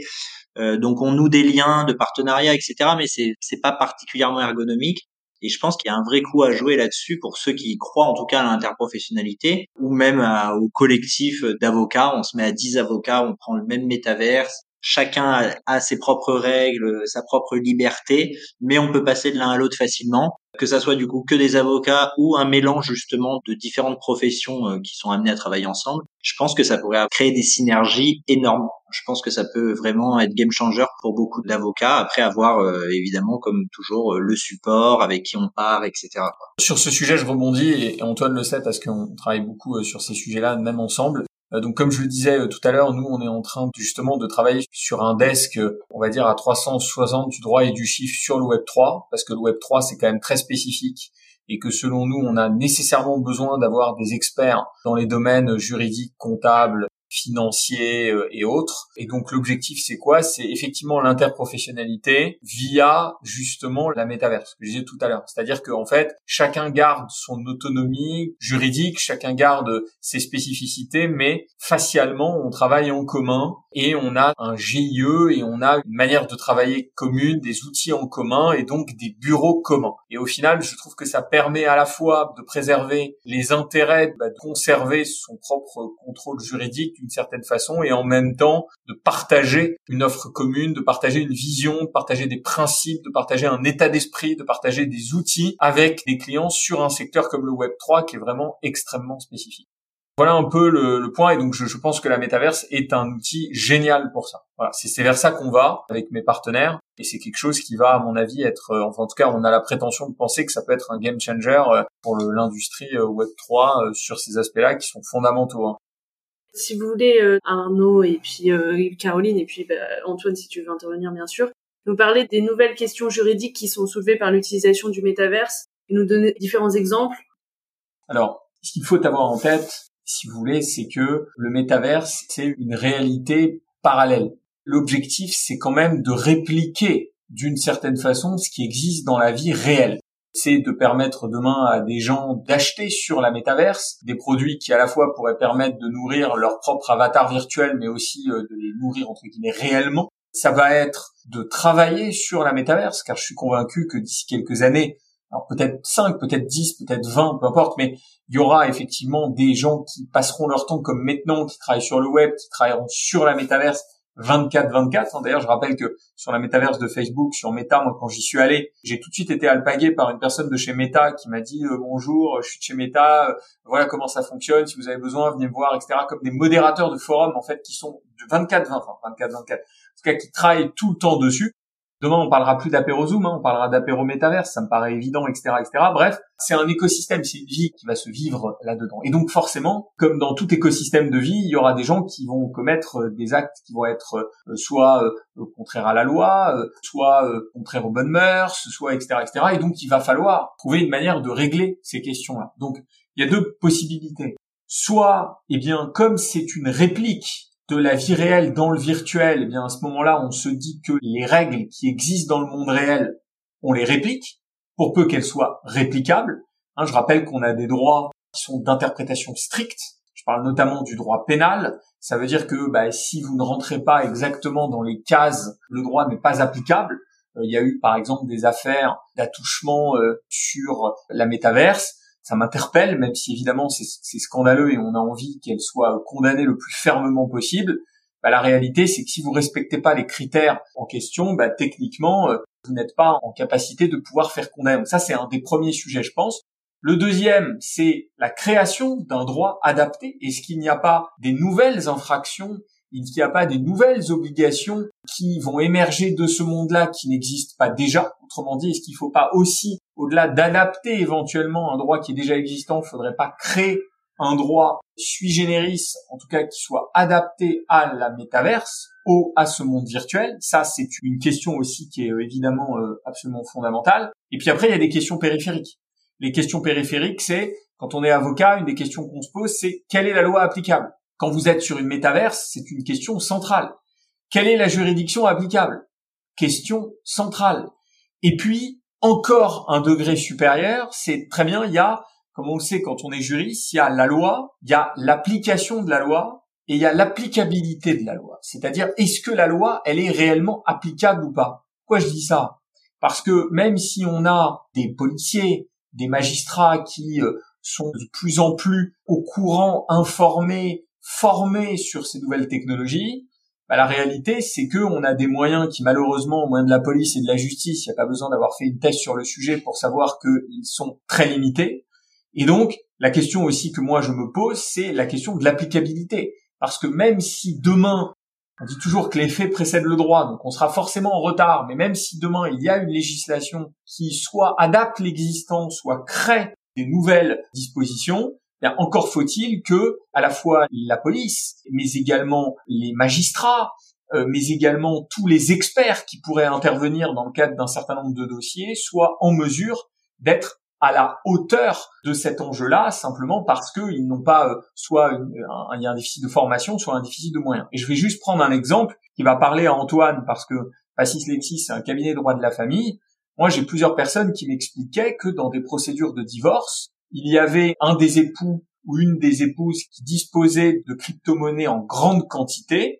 Eh bien, à l'heure d'aujourd'hui, nous ne sommes absolument pas en mesure, on n'a pas les, les compétences techniques au niveau judiciaire, on les a pas toujours en tout cas, pour pouvoir appréhender les sommes qui euh, se trouveraient dans ces wallets-là dans le cadre du paiement d'une pension alimentaire, par exemple. Autrement dit, on a des personnes qui, finalement, vont pouvoir échapper à leurs obligations alors qu'elles disposent de beaucoup, beaucoup d'argent, simplement parce que ce sont des choses qui ne sont pas appréhendées par les juridictions à l'heure d'aujourd'hui. En tout cas, si elles le sont, elles ne le sont pas suffisamment. Voilà. Donc, pour résumer, adaptation de dispositions existantes, si tant est qu'elles doivent l'être, création de nouveaux dispositifs et, plus largement, question qui relève de l'application de la loi, de quelle est la juridiction, quelle est la loi applicable. Et puis après, derrière, si on arrive à répondre à tout ça, bah, encore faut-il qu'on ait les moyens de faire appliquer toutes ces dispositions. Merci Arnaud. Euh, Caroline, est-ce que tu veux euh, prendre la suite? Alors, moi je suis tout à fait d'accord avec Arnaud. En effet, les métaverses, ça va être une réplique de la vie réelle, il n'y a aucun souci. Moi, la question que je me pose, je pense que la réflexion importante à avoir aussi sur euh, les effets juridiques et comment traiter les problématiques juridiques, c'est de regarder qui est le législateur, le premier législateur d'un métaverse. On a une expression qui est très connue et qui dit « code is law », c'est-à-dire le code source du métaverse, c'est le droit. Et en fait, on se rend compte, bah évidemment, que le premier régulateur du métaverse, c'est qui? C'est l'éditeur. C'est celui qui a créé le métaverse. Alors après, il y a des métaverses qui sont en train de se développer, qui seraient, euh, qui auraient une gouvernance décentralisée, et cetera. Mais jusqu'à maintenant, on a eu que des éditeurs qu'on a appelés des game gods, donc les, les dieux du jeu, les dieux du monde virtuel. Et ce sont eux qui font la loi. Et, et, et à partir du moment où ils prennent une décision, où ils déterminent un scénario grâce au code source, on ne peut absolument rien faire contre ça. C'est la règle impartiale et suprême.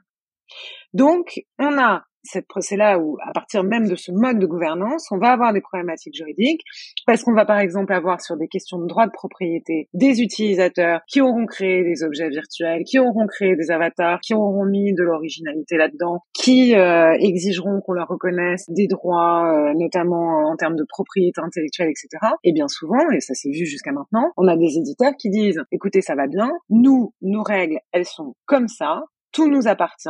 On peut comprendre aussi, ils ont mis du temps, de l'argent, ils ont développé pendant des années des métaverses, ok. Mais la règle posée par l'éditeur, elle est impartiale. Donc, les problématiques juridiques, déjà, elles vont naître, ne serait-ce que de la règle du jeu, entre guillemets, qui est imposée par euh, l'éditeur. Ça, c'est le premier point. Après, Arnaud a tout à fait raison, les problématiques vont tenir dans euh, la question de quelle est finalement la loi applicable quand il y a des atteintes, euh, parce que le code source et les règles des éditeurs ne peuvent pas euh, tout gérer. Et puis, quand il va y avoir des atteintes, des infractions pénales, on va avoir le plus souvent des éditeurs qui vont dire « Ouh là là, non, mais c'est pas mon problème, moi j'ai rien vu, et puis je veux pas m'en mêler », c'est souvent comme ça. Donc, quid de la loi applicable, quid du tribunal compétent. Quand on a des métaverses qui se situent majoritairement aux États-Unis ou en Chine, ça va être assez folklore d'engager des actions judiciaires, hein, non mais c'est, c'est évident. Quid de l'applicabilité? On a, après, sur les domaines du droit qui sont concernés, bah, il y a eu beaucoup de contrefaçons, de problèmes de contrefaçon dans Second Life, euh, beaucoup de marques du monde réel qui ont été contrefaites dans Second Life. On a même eu des marques qui s'étaient énormément développées uniquement dans Second Life, dans le métaverse, qui ont elles-mêmes été contrefaites par d'autres utilisateurs de Second Life. Donc, il y a eu des procès dans la vie réelle, devant les tribunaux de Californie, pour des questions d'objets virtuels contrefaits au sein du monde virtuel. Donc, c'est complètement dément. On a des problèmes de propriété des objets. On a quand même la Cour suprême des Pays-Bas qui s'est prononcée sur une question de vol d'objets virtuels et qui est même allée jusqu'à dire qu'un objet virtuel pouvait être volé au même mmh. titre que l'électricité. Un bien immatériel a été volé. Enfin bon, ça, ça peut aller très loin, mais surtout, ça montre qu'on a exactement les mêmes problématiques juridiques que dans la vie réelle, puisqu'on a tout simplement répliqué la vie réelle dans le métaverse et qu'on va continuer à le faire. Arnaud parlait de la question euh, des attouchements, mais attouchements sur un avatar. Donc, pour des juristes, mais là, on pourrait faire un colloque qui dure une semaine. Mais moi, la question que je me pose sur les atteintes commises sur un avatar, c'est qui commet l'atteinte? Est-ce que c'est l'avatar ou est-ce que c'est l'utilisateur qui contrôle l'avatar derrière? Est-ce qu'on n'est pas sur la représentation d'une infraction plutôt que sur une infraction elle-même? Parce qu'en fait, on voit euh, dans un monde en trois dimensions un personnage mimer une atteinte sur un autre personnage.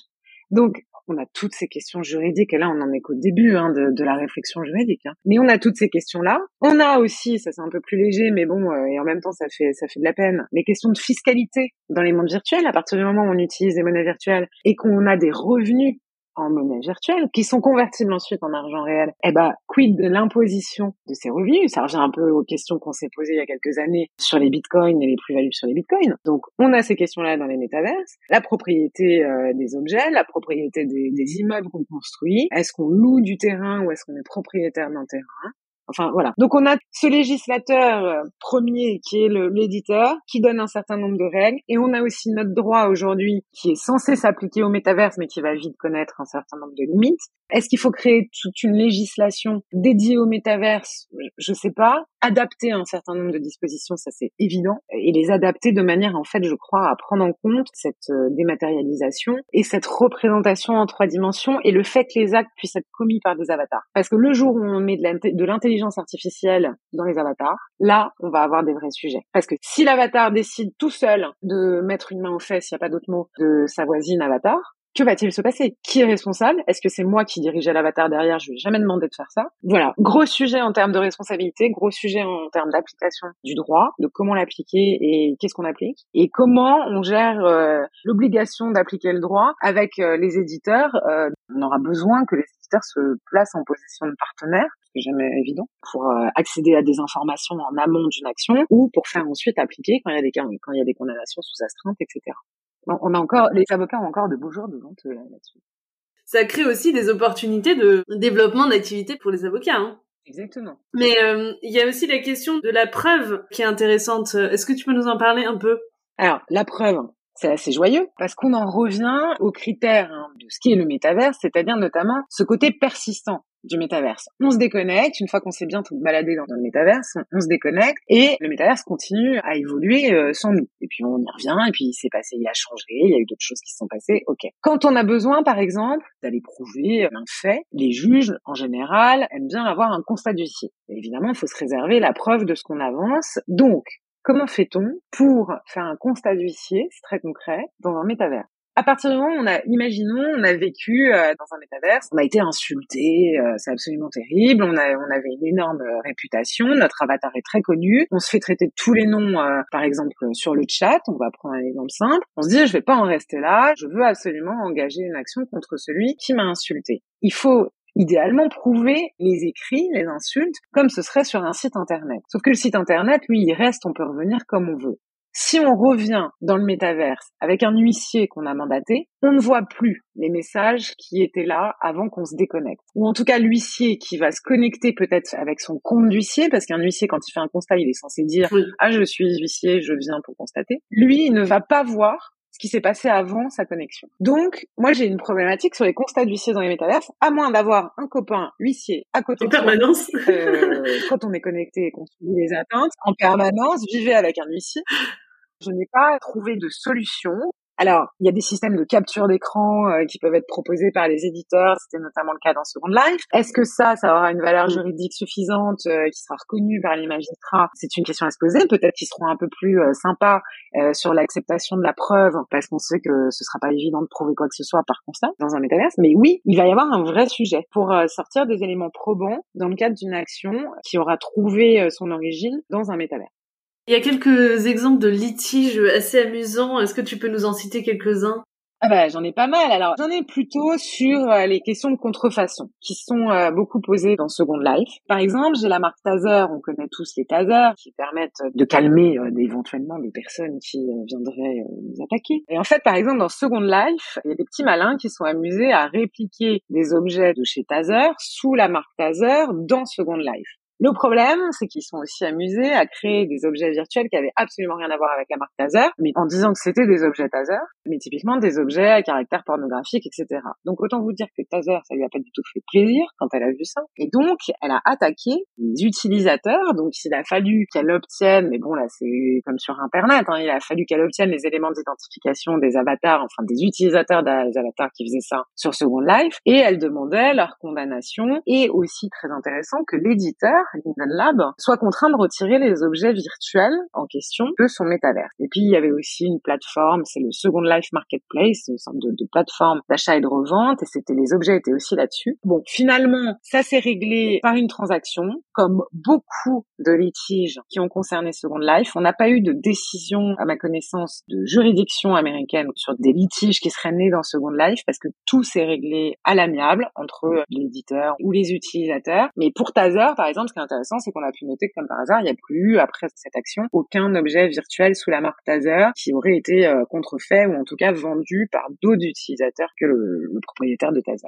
Donc il y a eu ça, ça c'est pour les marques euh, du monde réel qui seraient contrefaites dans un métaverse. Et je vous le disais tout à l'heure, il y a aussi euh, des, des marques qui peuvent se développer uniquement dans le métaverse. Il y en a qui ont même demandé à être protégés aux États-Unis par l'I N P I américain, en fait, et qui ont obtenu une protection. C'est, c'est hyper intéressant parce que elles avaient une telle notoriété dans Second Life qu'il leur fallait une protection. Et il y en a, il y a un utilisateur, par exemple, qui a carrément monté une société et qui a développé, alors ça, ça m'amuse toujours, un lit virtuel utilisable dans Second Life avec un certain nombre d'options euh, que l'on pouvait choisir, et on pouvait y aller à plusieurs sur ce lit et euh, adopter un certain nombre de positions dont je vous passerai les détails. Et puis, bah, énorme engouement pour ce lit virtuel. Euh, c'est un programme, hein, si j'ose dire. Bon, pour des geeks, c'est, j'aime beaucoup cette blague. Et on a un petit malin qui a décidé de contrefaire euh, ce lit au sein de Second Life et de le vendre dix dollars quand il en coûtait euh, cinquante. Et donc, le créateur initial du lit, bah, évidemment, ça lui a pas fait plaisir. Donc, il a engagé une action pour que les atteintes cessent. Ce qui était marrant, c'est que dans l'assignation, il a nommé l'avatar. Il a engagé l'action aussi contre Linden Lab. En fait, finalement, on se tourne comme d'habitude vers l'éditeur puisque c'est lui qui a tout le pouvoir. Et puis, là aussi, ça s'est terminé en transaction, mais on n'a jamais revu les lits contrefaisants. Mais donc, Donc voilà, comme disait Arnaud, à nouveau, on a répliqué dans Second Life toutes les problématiques du monde réel. Et ça, c'est absolument génial. L'humain ne changera pas et son avatar se comportera comme son humain. Voilà, c'est ça le résumé. Merci Caroline pour tous ces exemples, c'est hyper intéressant puis c'est assez drôle aussi. Et alors, donc on touche à la fin de cette interview. Quels conseils vous aimeriez donner aux, aux professionnels du droit qui nous écoutent et qui souhaiteraient investir le métaverse ? Quel premier pas faire ? Quelles questions il faut se poser ? À quoi il faut peut-être être vigilant ? Comment peut-être choisir sa technologie aussi ou son partenaire technologique ? Il faut toujours se poser la question de qu'est-ce qu'on veut faire ? Par exemple, là, pour les avocats, qu'est-ce que vous voulez faire ? Vous avez envie de vous lancer dans tout ce qui est numérique, d'avancer ? et dans les métaverses. Qu'est-ce que vous voulez faire? Est-ce que c'est mettre tout votre cabinet sur le métaverse parce que euh, vous avez des collaborateurs, vous voulez que euh, tout le monde soit dedans, que tout le monde soit accessible facilement pour les clients, et cetera. Ou est-ce que vous voulez vous servir des métaverses comme vitrine supplémentaire, comme ce serait un site internet avec des moyens de communication un peu facilités? Voilà, je pense qu'il faut définir un peu le plan d'action et puis, en fonction de ça, vous attirez les services de professionnels qui s'y connaissent, comme Antoine, par exemple, qui vont faire ça. Je l'ai pas encore fait, moi, à titre personnel, parce que j'attends que on soit sur des métaverses qui soient un peu plus aboutis que ce qu'on a aujourd'hui. Mais oui, moi, je regarderai le plan d'action, l'objectif. Est-ce qu'on veut avoir plus de clients? Est-ce qu'on veut se faire connaître différemment? Et puis voir avec un professionnel après pour mettre ça en place. Merci, Caroline. Et bien, sur ces belles paroles, merci beaucoup. J'ai beaucoup apprécié nos échanges. J'ai trouvé ça très intéressant. Donc, un grand merci à tous les trois. Et puis, à bientôt. À bientôt. À bientôt, au revoir. Voilà, c'est terminé pour aujourd'hui. J'espère que l'épisode vous a plu. N'hésitez pas à me faire des retours sur cet épisode, me dire si ça vous a aidé, si vous trouvez que c'est intéressant, si le format vous plaît. Si le podcast vous plaît, n'hésitez pas à me mettre une très bonne note, de préférence cinq étoiles sur iTunes, ça m'aidera beaucoup, et à parler du podcast autour de vous. Si vous avez des questions, ou si vous voulez donner votre avis, ou si vous avez envie de partager votre point de vue sur tous ces sujets d'innovation, n'hésitez pas, vous pouvez le faire sur les pages du Vent Sous la Robe sur les réseaux, donc il y a une page sur Instagram, une page sur Twitter, une page sur LinkedIn, une page sur Facebook, et sinon sur le site internet, sur la page dédiée à chaque épisode, vous avez la possibilité de laisser des commentaires. C'est vraiment fait pour ça, ça peut être très intéressant de débattre sur ces sujets, donc n'hésitez pas. Et sinon je vous donne rendez-vous dans quinze jours pour le prochain épisode. À bientôt!